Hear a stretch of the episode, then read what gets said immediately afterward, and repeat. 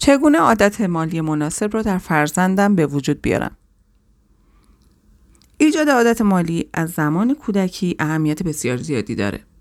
اگر نگاهی به عادتهای روزانه خودمون بندازیم می‌بینیم بسیاری از اونها در زمان کودکی شکل گرفتن.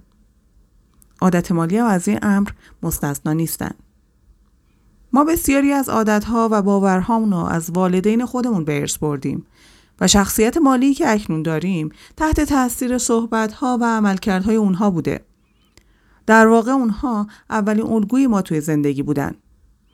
پس اگر بخوایم در فرزند خودمون عادات مالی خوبی رو ایجاد بکنیم باید ابتدا به نقش خودمون توی زندگی اونها توجه داشته باشیم. همچنین اینکه مباحثی مثل مسئولیت پذیری مالی، پسنداز، مدیریت پول و مهارت های مالی دیگه توی مدارس به بچه ها آموزش داده نمیشه. و نبود این آموزش ها مقداری مسئولیت ما رو به عنوان والدین سنگین تر می‌کنه. در این مقاله به نکات اساسی و راهکارهای مهم آموزش عادت مالی و مسئولیت پذیری مالی به کودکان می‌پردازیم. با بچه ها در رابطه با ارزش کار کردن صحبت کنین. برای ایجاد عادت مالی در بچه ها باید ارزش کار کردن رو به اونها آموزش داد.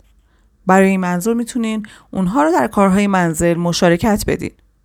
هنگامی که کودکان در کارهای خونه کمک می‌کنن به طور غیر مستقیم مهارت های مختلفی مثل مسئولیت پذیری، کار گروهی، اعتماد به نفس و همکاری رو آموزش می‌بینن.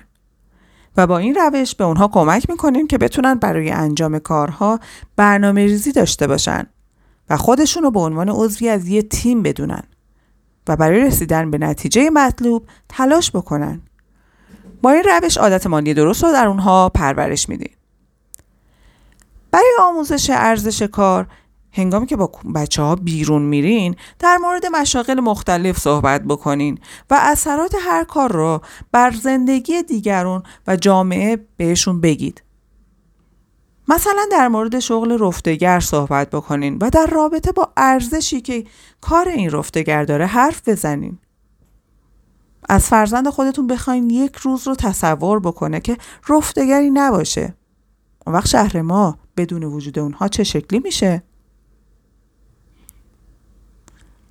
سعی کنید به بچه ها کمک بکنید که استعداد خودشون رو کشف بکنن و در مسیر این استعداد رشد بکنن. روحیه همکاری و کار تیمی رو در بچه ها پرورش بدین. روحیه همکاری و کار تیمی یکی دیگه از مهارت هایی که برای داشتن عادت مالی خوب لازمه. یکی از مهارت های مورد نیاز در قرن 21 هم مهارت کار تیمیه.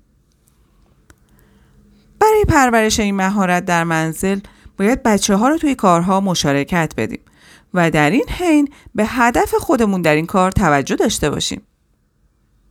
گاهی ممکنه کاری که به کودک میدیم از توان اون خارج باشه و این موجب بیزاری اون از مسئولیت پذیری بشه. برای تقویت روحی همکاری باید بچه ها رو تشویق بکنیم حتی اگه کار رو به طور کامل و طبق معیارهای ما انجام نداده باشن. به بچه ها پول تو جیبی پرداخت کنین. برای ایجاد عادت مالی خوب در بچه ها باید برای اونها امکان سعی و خطا به وجود آورد. برای منظور بعضی از والدین به فرزند خودشون هر موقع که پولی می‌خواد پرداخت می‌کنن. این گونه پول دادن آموزش خاصی برای بچه ها نداره. اگر می‌خوایم مفاهیم مالی رو به فرزند خود آموزش بدیم و در اونها عادت مالی رو پرورش بدیم باید برای پرداخت پول تو جیبی قانون داشته باشیم و طبق برنامه پرداخت کنیم. گاهی والدینی رو می‌بینیم که پول تو جیبی رو در مقابل کار منزل پرداخت می‌کنن که این روش باعث میشه بچه ها فقط هنگامی که توی منزل کار انجام میدن پول بگیرن و در غیر این صورت از کار کردن فرار می‌کنن. بچه ها باید بدونن که بعضی از کارهای منزل جزو وظایف اونهاست و قرار نیست در مقابل اونها پول دریافت بکنن. ارزش پول رو به کودک خودتون آموزش بدین. عادت مالی درست با دونستن ارزش پول همراهه. برای آموزش ارزش پول باید دونست که بچه هایی که توی سنین پایین هستن تصوری از ارتباط بین کار و پول ندارن اونها تصور می‌کنن پدر و مادر برای به دست آوردن پول لازمه که در صف دستگاه خودپرداز بیستند و از دستگاه پول دریافت بکنن. برای اصلاح این تصور لازمه که با بچه ها در رابطه با کار خودتون صحبت بکنید.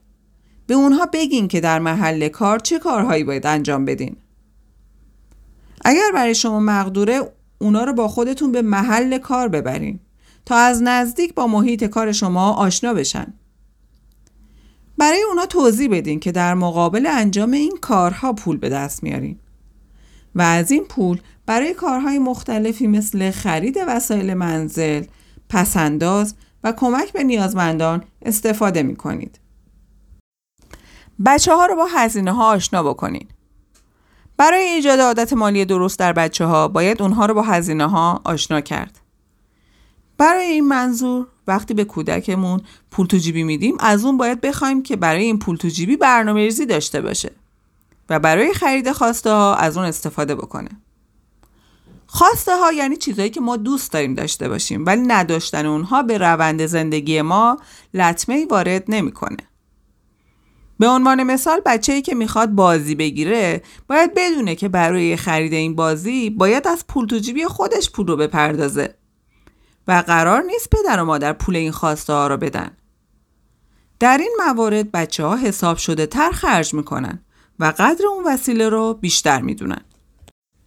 کودکان رو با خرید درست آشنا کنین. عادت مالی دیگه ای که باید در کودکان ایجاد بشه درست خرید کردنه.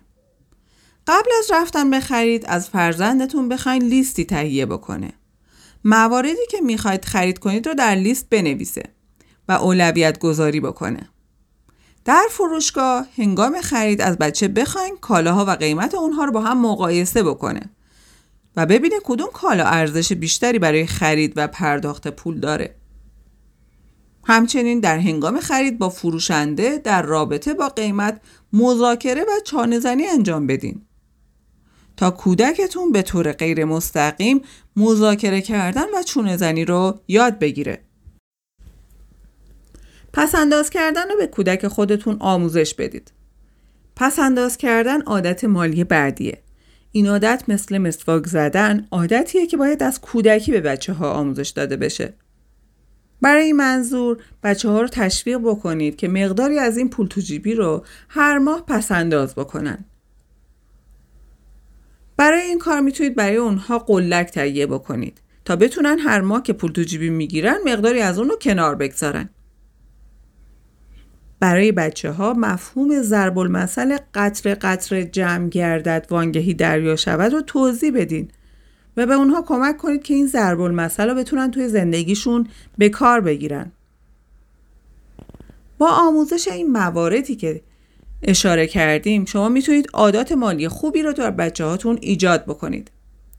ولی در این فرایند به یاد داشته باشین که پول برای بچه ها به بود تبدیل نشه. اونها باید بدونن که پول تنها وسیله که به ما کمک می‌کنه زندگی پرمعناتر و با کیفیت تری داشته باشیم.